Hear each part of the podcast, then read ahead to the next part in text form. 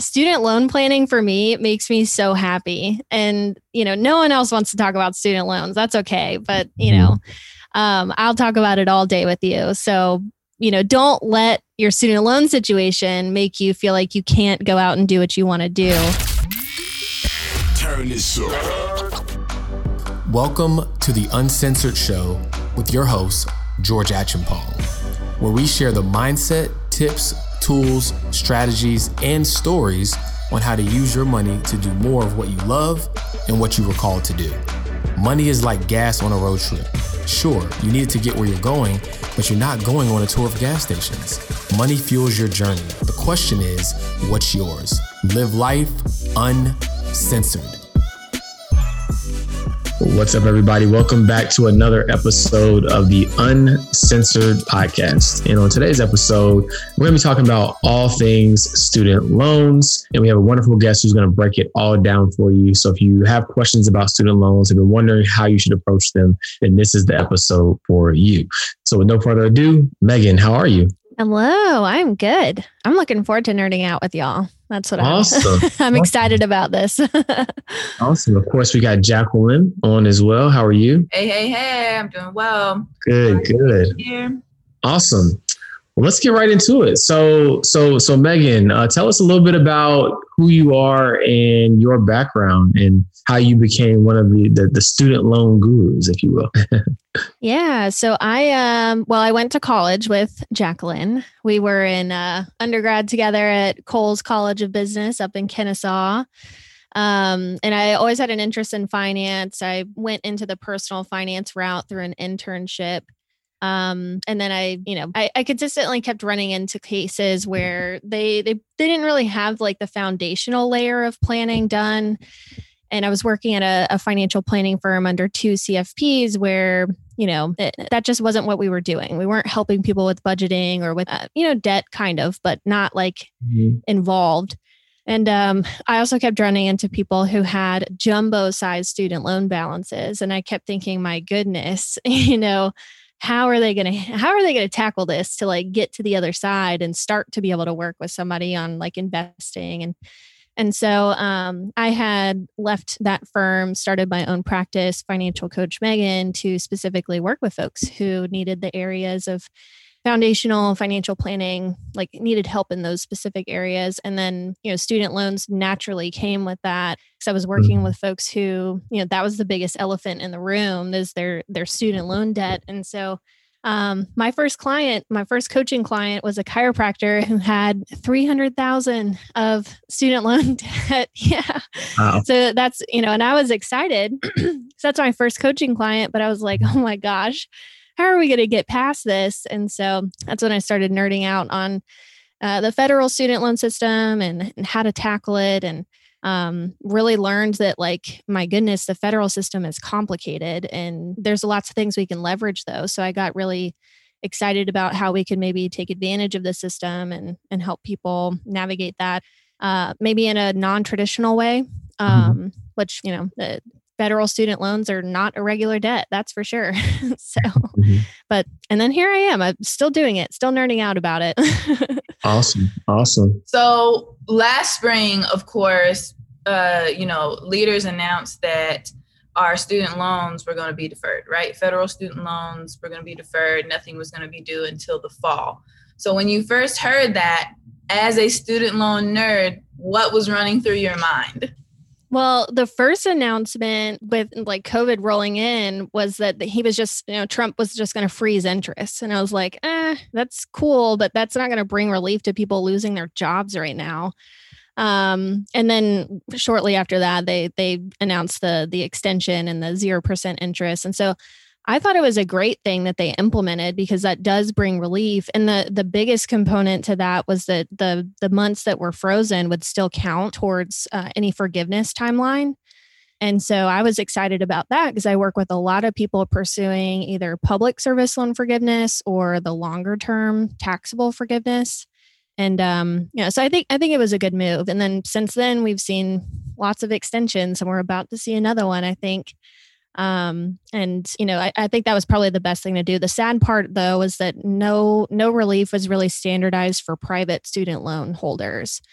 they were kind of left to their own devices and the companies could have decided to implement like a forbearance but interest was still going to accrue and it was it wasn't going to be as nice as the fed system yeah so when you're working with somebody i'm sure you can't ignore their private loans as well so how do you help people tackle that yeah.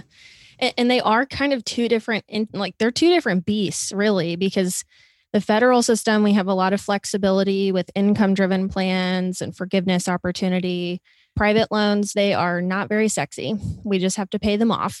And so if um, i'm working with someone who has quite a bit of both usually we're leveraging the flexibility of the the um, the federal side to help us tackle the private first um, and you know refinancing is a great way to reduce the cost of private student loans so we can you know leverage that and and, and make sure that together the two different payments that they're going to have is is going to fit within the cash flow and also not prohibit them from saving and putting money towards other things. Got it. Got it. And so, um, kind of an abstract question, right? Uh, but curious on your perspective about it. So, you know, you help people who have a lot of student loan debt, maybe some moderate, maybe some people with the mountain um, of debt. So, what is your thoughts on people who actually like, should I still be investing during the time in which I'm paying off debt? What is your thoughts on that? A hundred percent, you should be. I think because, and it's because people you know, are graduating with very large student loan balances these days. If they have, um, especially graduate degree holders, you know, very educated people will graduate with probably a lot of student loans if they did not have family help. And, you know, traditional debt advice tells us to pay debt off as sooner rather than later, you know, like our hair's on fire. But it, traditional debt advice also didn't know that the student loan situation would be what it is today, where even if someone put all of their extra money towards their loans, it would still take them 10, 15, 20 years to pay them all off. Right. And so I just feel like that's precious time that we cannot like, you know, we can't give up because we're shooting ourselves in the foot a couple times if we don't save while we're paying down debt because it's going to take us time no matter what and we don't mm-hmm. want to be out of the ball game, you know, for that time period and not have our future self set up for success. Um, and student loans are not an asset backed debt. So we can't sell it once we've paid it off or there's no equity within it. So um, I, I, think there's always a healthy balance that we can find really with any any situation. Yeah, that's a that's a really good point, right? So it's like even if someone's not a big fan of someone aggressively paying off their house or something, at least if they did that, they still would have that tangible asset, right? Versus if you aggressively pay off your student loans, you just have a, a piece of paper that says "Congratulations, you paid off your student loans." mm-hmm. mm-hmm. Yeah. You've got your brain, and you've got that piece of paper at the end that you right. got at graduation. yeah, and hopefully yeah. you got it degree in something that you are actually using, right? mm-hmm. Yeah. So I know you got my book, Money Planning and Positivity. And so in that, I don't know if you've gotten a chance to read it yet, but in there, I talk about some of the like mental health um, issues that people tackle in life and a little bit about how I deal with that as a financial advisor.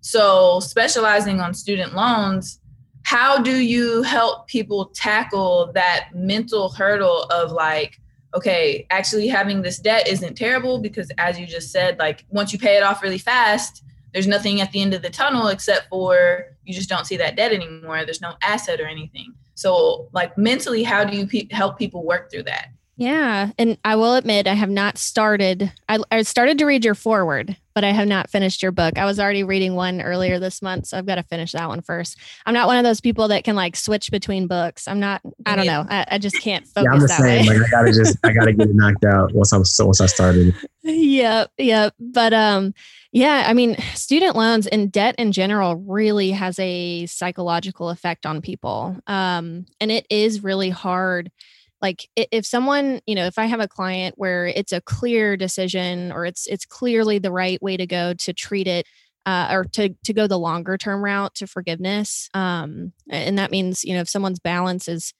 greater than their annual income typically we should be going this forgiveness route because mathematically it's it's going to make more sense. And then you know for other reasons for savings reasons it makes sense. But that's sometimes hard for people to stomach because they're thinking oh gosh you know i'm going to be in debt for 20 or 25 years And, you know, I start to try to reframe their brain around this being a debt because if we're going that forgiveness route, it's not really a debt anymore. It's really more like a tax. And what I mean by that mm. you know, our goal, if we're going towards forgiveness, is we want to pay as little as possible to maximize how much we can get forgiven. And that also helps us leverage our money better by having more cash flow to put towards savings and towards other life goals and financial goals.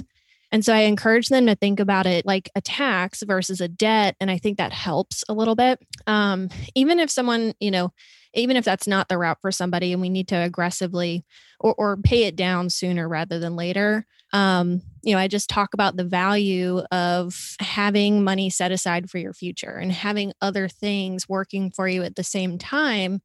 And we talk about it being you know the student loan debt is just a bill. You know think about it as a bill. We're going to have an efficient plan. You know we're definitely going to make sure we have an efficient plan but we also talk through like the the value of you know what is that extra $200 a month going to do to you if it's invested between now and the next 10 years? And we show them you know the, the how much that's going to grow to and then how much they would have saved if they put it towards the loans. And you know usually if we're putting that towards an investment vehicle we're you know we're doing better especially if we can get that interest rate really low. Because you know and i talk about the the interest rate game where if we can get our our debt below like 5% then you mm-hmm. know we're probably going to do better with that $200 or whatever it is you know putting that in the market for ourselves and having that work for us. And you know so I, I talk through those concepts and i think that starts to help. And um, i think the traditional way to think about debt uh, is just kind of old you know i think debt used to be really expensive Mm-hmm. Um, you know, mortgages and car loans used to be in like double digit interest rates, you know, 30, 20, 30 years ago, maybe 30, 40 years ago at yeah, this point. For but, everybody, not just those with bad credit. Right. Yeah, exactly. And so I think the older advice about, you know, and I hate this too because I feel like people feel bad about their student loans because they go to Thanksgiving dinner and their uncle is telling them, wow, how did you get that much in debt? You're so irresponsible. Why are you not paying that off? Like, you know, having three jobs to pay that off. And it's like, well, things have definitely changed since you have been in school and you know debt is just not as expensive anymore and it it helps us leverage our money better i think uh, compared to if if we were looking at you know super high interest rates. Um, so that's kind of a I kind of rambled on a little bit there, but hopefully that was helpful. no, that was helpful talking about the mindset shift. But that reminded me of just like a quick digression. So when I graduated school, I was like, okay, yeah, I want to get a house or whatever. So I remember talking to this financial planner that I was working with, and she was like, yeah, just go get a mortgage. And I was like, yeah, it doesn't work like that anymore. It doesn't work like how it was the first time you bought your house 30 years ago. They're not just handing out mortgages that easily. So I was like, you have to have some sort of backing for them to want to give you something. So yeah, it's not the same kind of system. So don't don't feel bad when, you know, your uncle who bought his house 30 years ago and went to school for $10,000 tells you that you are not doing things the way you're supposed to be because the world right. has changed. And so when it comes to consolidating loans for clients, what kind of an interest rate are you seeing? Are you seeing people right now getting below five? You mentioned that. Yeah. And so I also think, um, I think there's the, the word consolidation and refinance get used interchangeably. Um, I, I use the term consolidation when I'm talking about combining the loans within the federal system, simply because that's what the federal system calls it. But refinancing would be the term to use, like when someone's taking their either their federal loans or their existing private loans to a, a private company in hopes to get a lower interest rate and better terms. Um, and so refinancing right now, we're seeing really great rates. Um, weirdly, because before COVID, we were seeing really low interest rates too. COVID hit and then interest rates spiked. They went up, you know, one, 2%. It was really, really unfortunate. And then since then, they've started to teeter back down. And now we're in an environment where interest rates are lower than what they were pre COVID. Hmm. And so refinancing right now is really attractive for people where that makes sense. Like if if they already have private loans or if we're not needing the flexibility of the Fed system or we're not going towards forgiveness, now is a really great time to be refinancing. And um, you know, average what I'm seeing right now is anywhere between three and five percent. And it's it's going to be dependent on credit. It's going to be dependent on uh, your occupation. You know, that goes into their underwriting uh, process. So occupation, income, credit, they look at all of that. And then, um, but you know, I had someone the other day get approved for like 3.4. And I was like, whoa, that's really nice. I like that number. how long, how long does that like consolidation versus refinance? How long does that process take? Because typically if you refinance a house, it takes 30, 45 days. What does it look like when you refinance or consolidate loans? With yeah, so with refinancing, um, so taking the debt to a private company, it you you know your rate really quickly. Like they'll tell you either right on the spot when you apply, or you'll know within like a week or so. Um, the process for money to exchange hands that's usually within 30 days. Um, you probably won't have a payment though for maybe 60 days from when you started the process. Um, so it's it's relatively quick, and refinancing is really easy with with student loans. There's you know there's no fees associated with it usually there's a lot of companies that are giving like cash back now like if you decide to go with their mm. company so they're literally paying you to refinance with them um, and so, so that's pretty easy. Consolidation or combining the loans in the Fed system that doesn't change your interest rate. Well, it kind of does. It takes your weighted average of your existing rates so it doesn't really make it worse or better, but that process takes between 30 to 90 days, usually probably closer to the 90 day time frame. So, yeah, that's a good point. Like, I think sometimes people forget that like your debt is an asset to someone else, right? Like, obviously, most people are thinking about assets from the vantage point of like the stock market or real estate or things of that nature. But like, if someone you know owns your debt, right, you're paying them three, four, five, six, seven percent. That's an asset for them. I think our last episode we had someone talking about like quote unquote becoming your own bank, right? And so like, if you look at what the banks do, they lend, right? And so it's just important to remember that like in the, in this whole grand scheme of things things like your debt is an asset to somebody else. And so, of course, through working with people like you, um, you know, you can have a strategy to strategically get out of it, but just never forgetting things. I think sometimes like, you know, whether it's credit card debt or student loan debt, like, you know, people are excited about the leverage, um, but sometimes not connect, connecting the dots that like, that is an asset for someone else. And, I, and, what, and what made that come to mind is when you said, um, that they gave somebody like cash back or whatever, right? Like she's like, sure, I'll give them. I'm about to get them for 15. I'm about to get them paying me for 15 years. I'll give them a little cash back um, you know, on the front end. So, we, you know, but I, I, get it though. Like at the end of the day, if you're in the situation, if you have debt, um, the, the key at this point is just to be as strategic as possible. But it just reminded me that like it is an asset for someone else. So it's funny that that's where your mind went because my mind went to like, okay, there must be a lot more competition in the industry for them to offer cash back now. Because it didn't used to be like that five, seven, ten years ago. It was like, you have a couple options to refinance. Now it seems like there's a whole slew. So is that what you're seeing right now? Like more options to refinance? More people getting yes. game?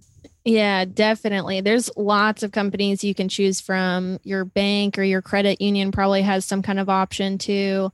Mm-hmm. Um, and so it, it is getting harder and harder for them to differentiate themselves from one another. Mm-hmm. Um, you know, the, refinancing is a commodity. Like you just want to get the lowest interest rate possible. Sure. And if the next company is going to give you that, there's no reason to choose one over the other and because there's no fees again you know there's no fees mm-hmm. associated with refinancing. There's no like prepayment penalties to pay extra with these companies. And so the only other thing that really differentiates them is maybe customer service. But you know at the end of the day how how super important is that if you can get like you know a, a, smaller interest rate somewhere? I don't know. It's it's been really interesting. So yeah that's exactly what it is is you know these cashback opportunities are to sway somebody one way or another um, because they don't really have any other way to do that anymore. Yes, it's, it's, it's, boring. It's not sexy, right? It's like, hey, you can come over here and get your debt for a little less. So it's not as yeah. exciting, exciting as a conversation. So that makes sense. Well, it doesn't sound like I was going to ask you if you had like a top three favorite companies to like refinance at, but it doesn't sound like you do. Not really. I mean, they're they're. I, I will say from client feedback, I get really great feedback on CommonBond, Earnest, and um, I think everybody knows SoFi because of their commercials. Mm-hmm. They're they're probably pretty good too. Uh, but those are the best from a customer service perspective. Again, I tell people when they're going to refinance, shop two to four different companies because we just want the company that's going to give us the best rate. And then sometimes I, you know, some clients are interested in doing this, and, and maybe some of the listeners might be too, but I tell folks, you know, pin them up against each other. Mm-hmm. And so, you know, what what I mean by that is, you know, if you get a, a, an offer from one company and then an offer from a different company and they're they're a little bit different, you can take that better offer to the the one that gave you the worst rate and say, "Hey, this company is going to give me X, you know, what can you give me?" and send them like the letter and then you can kind of work your way down to their floor. And I've seen it happen. I've seen it be successful and that's just a way that you can continue to reduce how much you're going to pay in interest over time. So, if you're interested in that, you want to do the effort, you know, I've seen it be successful. one, one more quick question while I'm thinking about it. Um, is there any situation outside of just like getting a more favorable interest rate where consolidation or refinancing is not a good move, right? Because on the on the outset, it just seems like if you can get a lower rate, why not refinance or consolidate? But is there any situation where it's like uh, not advisable? Yeah. So and and I talk about this quite a bit because I I work primarily with people who have over six figures of student loan debt. And refinancing is a permanent decision. So if we take our loans out of the Fed system to a, a private company, we cannot go back to the Fed system if we needed that flexibility. Um, and so I, I, encourage people to think long and hard like, hey, are you completely comfortable with not having access to income driven plans, with not having access to forgiveness opportunity, and also not having access to potentially whatever this next administration might do for, for federal loans? Because if we take our loans private that is a permanent decision we cannot change our mind about and you know we are now at the whim of that company and we we have committed ourselves to paying it off so I talk about that. And COVID was a perfect example of just how flexible federal loans can be because they did get the 0% interest and the payment freeze, while private borrowers didn't have anything. And so I talk about that. And you know if someone feels very comfortable with their income with the the payment that we're looking at for refinancing and they just they're okay with kind of walking away from that then yeah refinancing is the way to go but if they need that flexibility, even if it's just for like another year or two, you know, I always encourage people to stay in the Fed system a little bit longer just in case. Um, but if also, if someone's going towards forgiveness, like public service loan forgiveness or the longer term taxable forgiveness, we do not need to be refinancing because we will take that off the table. so those are those are the biggest times I would say. Awesome. That's that's great feedback. Yeah, we appreciate that. So let's shift more to the incoming, which I think when we drop this, they will be the current administration technically. But let's shift to them a little bit more. So, as far as that goes, what let's hear like your initial thought of when we're like, okay, Biden is elected. Like what what was that back in November? So what was your thought like, okay, Biden is coming in. What does that do for student loans? So I definitely my my thoughts were that things were going to get more favorable for federal bar or federal student loan borrowers. Um, I have been very conservative in my thoughts about um, forgiveness. I think there's been a lot of talk about like 50,000 of forgiveness or 10,000 or all loans forgiven. And in my mind, like yes, that would be nice. Um, but I don't think our country can afford it. and I don't know how success, definitely like widespread forgiveness. Like I never really thought that that would come to fruition. Mm-hmm. Um, the 50,000 or 10,000 was interesting. Um, I think the 10,000 is something that we could still maybe be entertaining here coming up, but I'm, I'm not banking on it. And I'm telling people to guard their heart because I'm not convinced that it would happen. Um, if it did, it would probably only happen for folks who were already in extreme need. So people who were completely um, or, or directly impacted by COVID or people who are in default. Like I think those are the folks that might be helped more. Mm-hmm. Um, but that's still to be determined. But in general, I felt like things would still get more favorable for borrowers. Well, okay, so that's good to know what you were thinking initially. So right now you're still thinking that like ten to fifty thousand dollars could be on the table, I will give you my like taking off my planner hat, kind of putting on like my personal hat, how I feel about the ten to fifty thousand. So I feel like fifty thousand is too much. I agree with you on the fact of like, I don't know that our country can necessarily afford to forgive that much in student loans. I'm a little bit warmer on the 10,000 partially because being a student during this like it's more of a student loan crisis right now, right? Because a good example is your uncle says that you're irresponsible for taking out so much in student loans we've been in a different kind of student loan environment. And, you know, when we were in school, it was like, here, take this money, take this money, you know, take this money. There was a lot of scamming, I feel like, going on with these loan companies, wherein, like, I know I received like my Pell, right, which is where my student loans would have gone had I taken student loans. So I had like a little Pell debit card and I used that a couple times. And me being just, you know, the financial guru at 19 that I was, I was checking the account and I was like, okay, why does it charge me 50 cents every time I swipe my card? Like, that's really expensive for me to swipe this debit card. So hmm. to me, okay, so then actually subsequently, I was given like a $200 check later in the year. And with that check, there was a letter that said, hey, basically, our company has been scamming you. Like, we're giving you back all the money for all of those swipes. So I was like, okay, that was when I was first alerted to, all right, these companies aren't really doing like what's in the client's best interest. They're not doing what's in the student's best interest. So I felt like students were being taken advantage of. So with that, that's why I'm a little bit warmer on 10,000 of student loan forgiveness and, you know, being a little bit more lenient there. But to your point of like, can our country really afford it? I, I really don't, I don't know about that. What are your thoughts, yeah. Troy?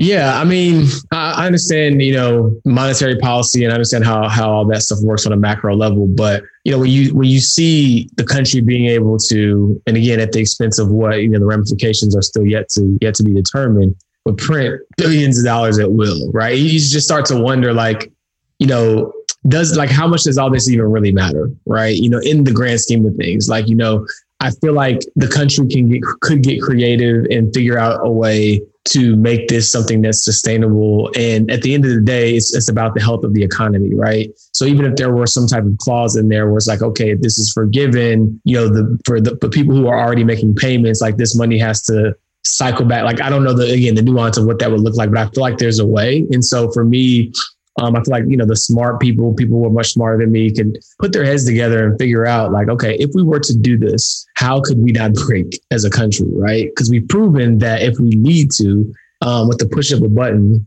sometimes takes a little longer to push that button because of politics, but with the push of a button, we can get money out to people, right? We can we can make things go away. And when I just look at the country as a whole, and you know, homelessness and so many other issues, I'm like, I feel like our this would be a step in the right direction for our country, figuring out how to put people on more stable foundation. Um, the challenge is um, there's still no control with what people do with that cash flow, right? And so it's like, you know, without the knowledge of people like Jacqueline or you, Megan, or or me, um, like, are they going to do the right thing? It goes back to that that age old adage about like the lottery, right? Like if you don't have financial literacy and you get a windfall of X amount of dollars, what are you going to do with it? So I I understand. I see both sides of it. I'm leaning more towards finding a way to forgive and and trusting in the spirit of the people, right, to a degree. But I I do understand that there's no guarantees there. So yeah.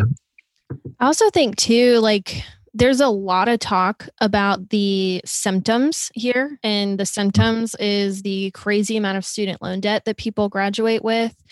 Right. And I don't think there's a lot of talk about the source of that problem. And I honestly feel like there is a bigger problem on the front side of this equation, and that's the availability of uh, or the ability for these institutions, these colleges to basically charge whatever they want to charge. The cost of attendance, there is no incentive for colleges to keep the cost of attendance down because mm-hmm. we as a, a nation now have accepted the fact that you know well and it may not even be a fact these days but have accepted the the thought that to go and you know make income and and be a good person in this you know nation you have to have a degree and you have to have a good job and to have a good job mm-hmm. you have to have a degree And so the need is there. The need is definitely there. Um, and they there there is no cap on what these institutions can charge either. Like there's there's caps on how much you can borrow for undergrad, but graduate schools like uh, and this this might shock y'all, but uh, a dental school in New York recently posted their cost of attendance for four years of an education in, in dentistry there. That price tag is over $700,000 for a, a, the cost of attendance. And in a graduate degree program, you can borrow up to the cost of attendance. So we're going to see huge balances continuing to like the the problem is not going to be stopped by just forgiving debt i think the problem needs to be addressed you know, that's a, that's solving maybe a symptom that's like giving somebody advil yeah. I think the problem needs to start with you know the the cause of that pain and more conversations need to be had about that side of it um, because it is getting very very interesting very outrageous my worst case, if y'all could guess, um, the the highest debt load I have advised on. Could y'all take a guess at how much that I'm, that was for one person? I'm gonna go full blown seven figure. Why not? One million dollars. One million dollars. Why, why, did why did we both think the same number? I was like, I'm gonna go with a million. If you said seven hundred thousand, it's gotta be like yeah. I'm going one point two. Yep. So my worst case or the the highest debt load case was a million twenty nine for one person. He's a orthodontist. So if you want to be a highly specialized physician or dentist or anything, you're going to have lots of schooling and that price tag is going to be high. so. Here's my big, big concern or, or, macro theory on all of this, right? Especially for the younger generation. Um, I think that a couple things are are bound to happen if we don't see some corrections here, and maybe just supply and demand will correct it. So here's what I see. Right, the younger generation, um, the world is way different, right? And maybe we're par- partially in the younger generation, but like they can make money doing anything, right? They can make money playing streaming video games being influencers on Instagram, making TikTok videos. And I think what's going to happen if the cost of education for like these more specialized skills, like, you know, wanting to be attorney or doctor, you're going to see more and more people no longer dreaming or aspiring to do those things, which is a problem, right? Because we need, like, I'm glad that there's plenty of ways to make money easily in this country. I mean, there's kids that are making 50 grand a month drop shipping products because they understand digital advertising, right? Like, but you got to understand the psyche of that kid. It's like, right, okay, there used to be a time like where like this prestigious education was a badge of honor or i aspired to be a doctor or an astronaut. But if i got to go out and get multi six figure debt to do that and i can just get in front of a camera or build a platform and make money even before i get to college what incentive is there for me to go into all that debt? And so what you're going to see is less and less people pursuing that level of higher education which then is going to cause a whole nother crisis in society right? When these uh, other doctors are ready to retire and what does that look like, right? Unless robots come in and can perform surgery and all sorts of stuff. So I think that's a really big issue. I think that might force uh, colleges to reevaluate because if they start to see the demand, I mean, supply and demand 101, it's like, well, the demand go down, they're going to start giving it away, right? Giving away. It's like, hey, come, come sign up just so we can keep our doors open. And um, I see that being a potential, really big problem. I also see as it relate as it relates to COVID, kind of a decentralization of how we even view higher education, right? Like I, I don't think that it's going to be as big of a thing to like if I'm if I live in New York to where like I'm I want to go to a school in California, like that I have to do that, right? I think it's going to be more like satellite locations, and then you have to evaluate like does it make sense to pay what I'm paying if I'm not going to this campus, and so I do think a lot of a lot of that type of stuff is bound to happen on the horizon. And if the educational system doesn't get ahead of that, then it could, it could be bad for everybody, right? It could be good for students in the short term, but bad for our society when there's more and more people who are not going out these professional degrees that are needed, right? So, you know, we'll see. It'll be interesting to watch. Yeah, that's a good mm-hmm. point. I think some of it goes back to what you're saying, Meagan, about just our thoughts on accumulating debt and our thoughts on going to school. We have entire investment accounts that are set up for you to save money for college. But I think some of that issue is, you know, they don't have any rules as far as what tuition costs. So, because I was just kind of a little nerd when I was finishing up college, I watched the cost of tuition after we graduated because we actually we walked together. I was a little bit after you, but we walked together. So after that, I looked. So we graduated in May. I was looking for what the cost of tuition was going to be in the fall, and tuition jumped up 8%.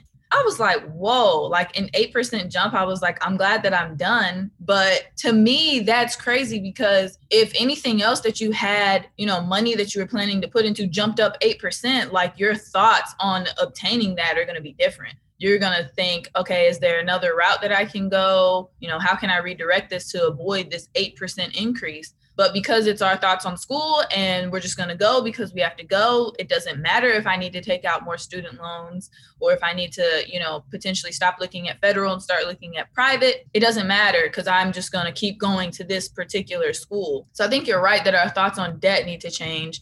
I think that, you know, you know, I don't know that we could necessarily place sort of like caps on colleges like we have on gas. Like there are federal caps on gas that way gas for your car doesn't you know end up costing you $40 a gallon.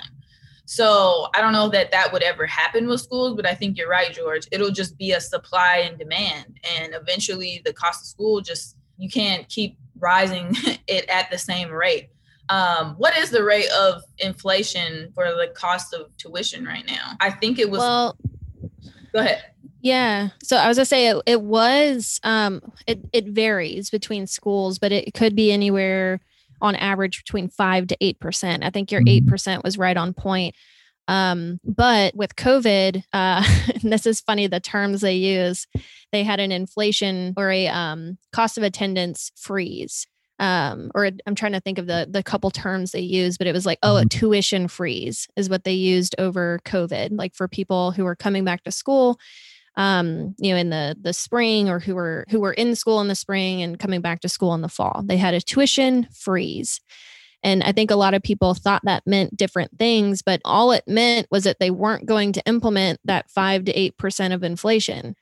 And so you know that was you know covid was the only reason they were going to not increase the cost of attendance. They were going to drop it. That was the other thing that people were really upset about. They weren't going to drop the cost of attendance and since everyone was at home, they weren't going to stop. You know, eh, the other thing that really made people mad was they weren't going to not charge out of state tuition.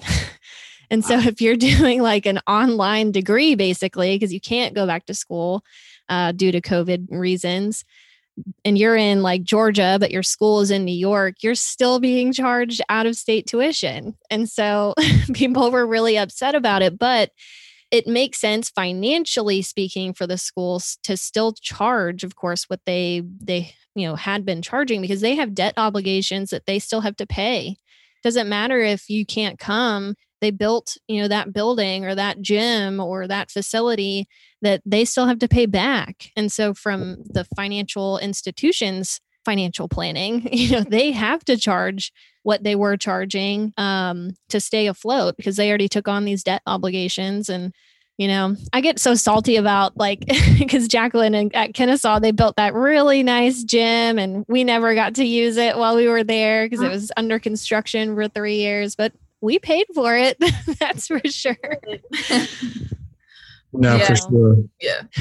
So like Um, the inflation with schools is just it's it's out of this world because if we had five Yeah. to eight percent inflation on like anything else like you're gonna sit, think twice about that yeah right. and as far as like them not dropping the cost of tuition it reminds me of working with entrepreneurs and helping them set their pricing for things and figuring out what their value is because it's like the schools are like well you know our value is still x so we can't drop our price so it's just funny remembering that like your debt is somebody else's asset Mhm. Yeah, indeed.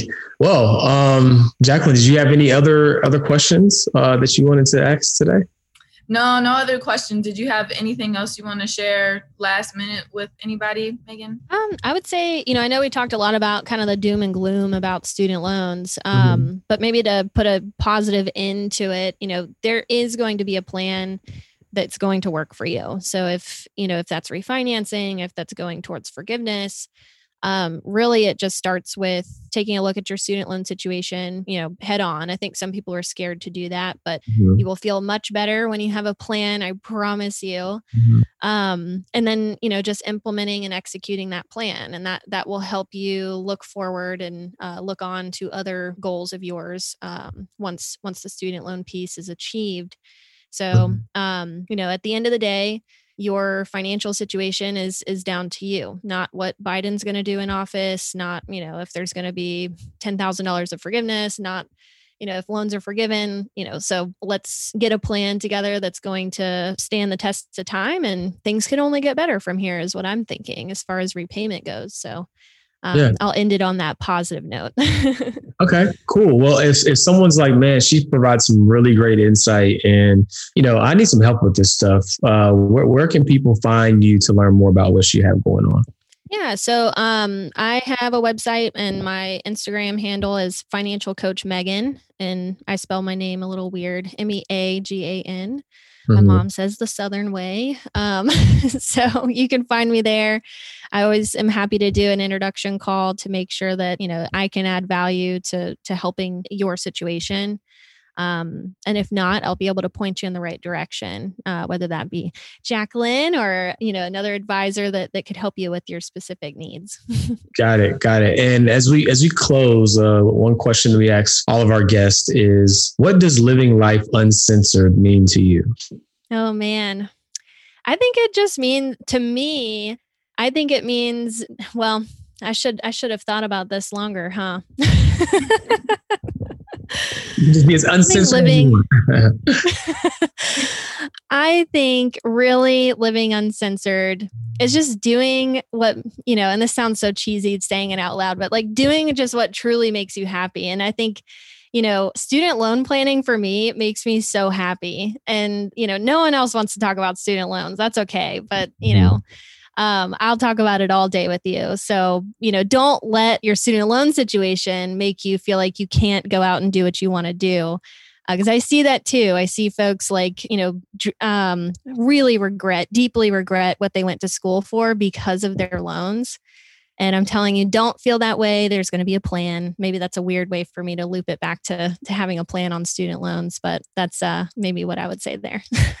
Awesome. Well, Meagan, we we greatly appreciate you coming on the show. Um, I think you provide a lot of insight that our listeners will find immensely valuable. So thank you so much for coming on. Thanks for having me. Absolutely. Thank you for tuning in to an episode of the Uncensored Show. Take at least one thing you heard today and apply it to your life immediately so that you can become one step closer to living a more meaningful and fulfilling life and aligning your resources to what matters most to you. Remember, money is just a resource to fuel your journey. The question is, what's yours?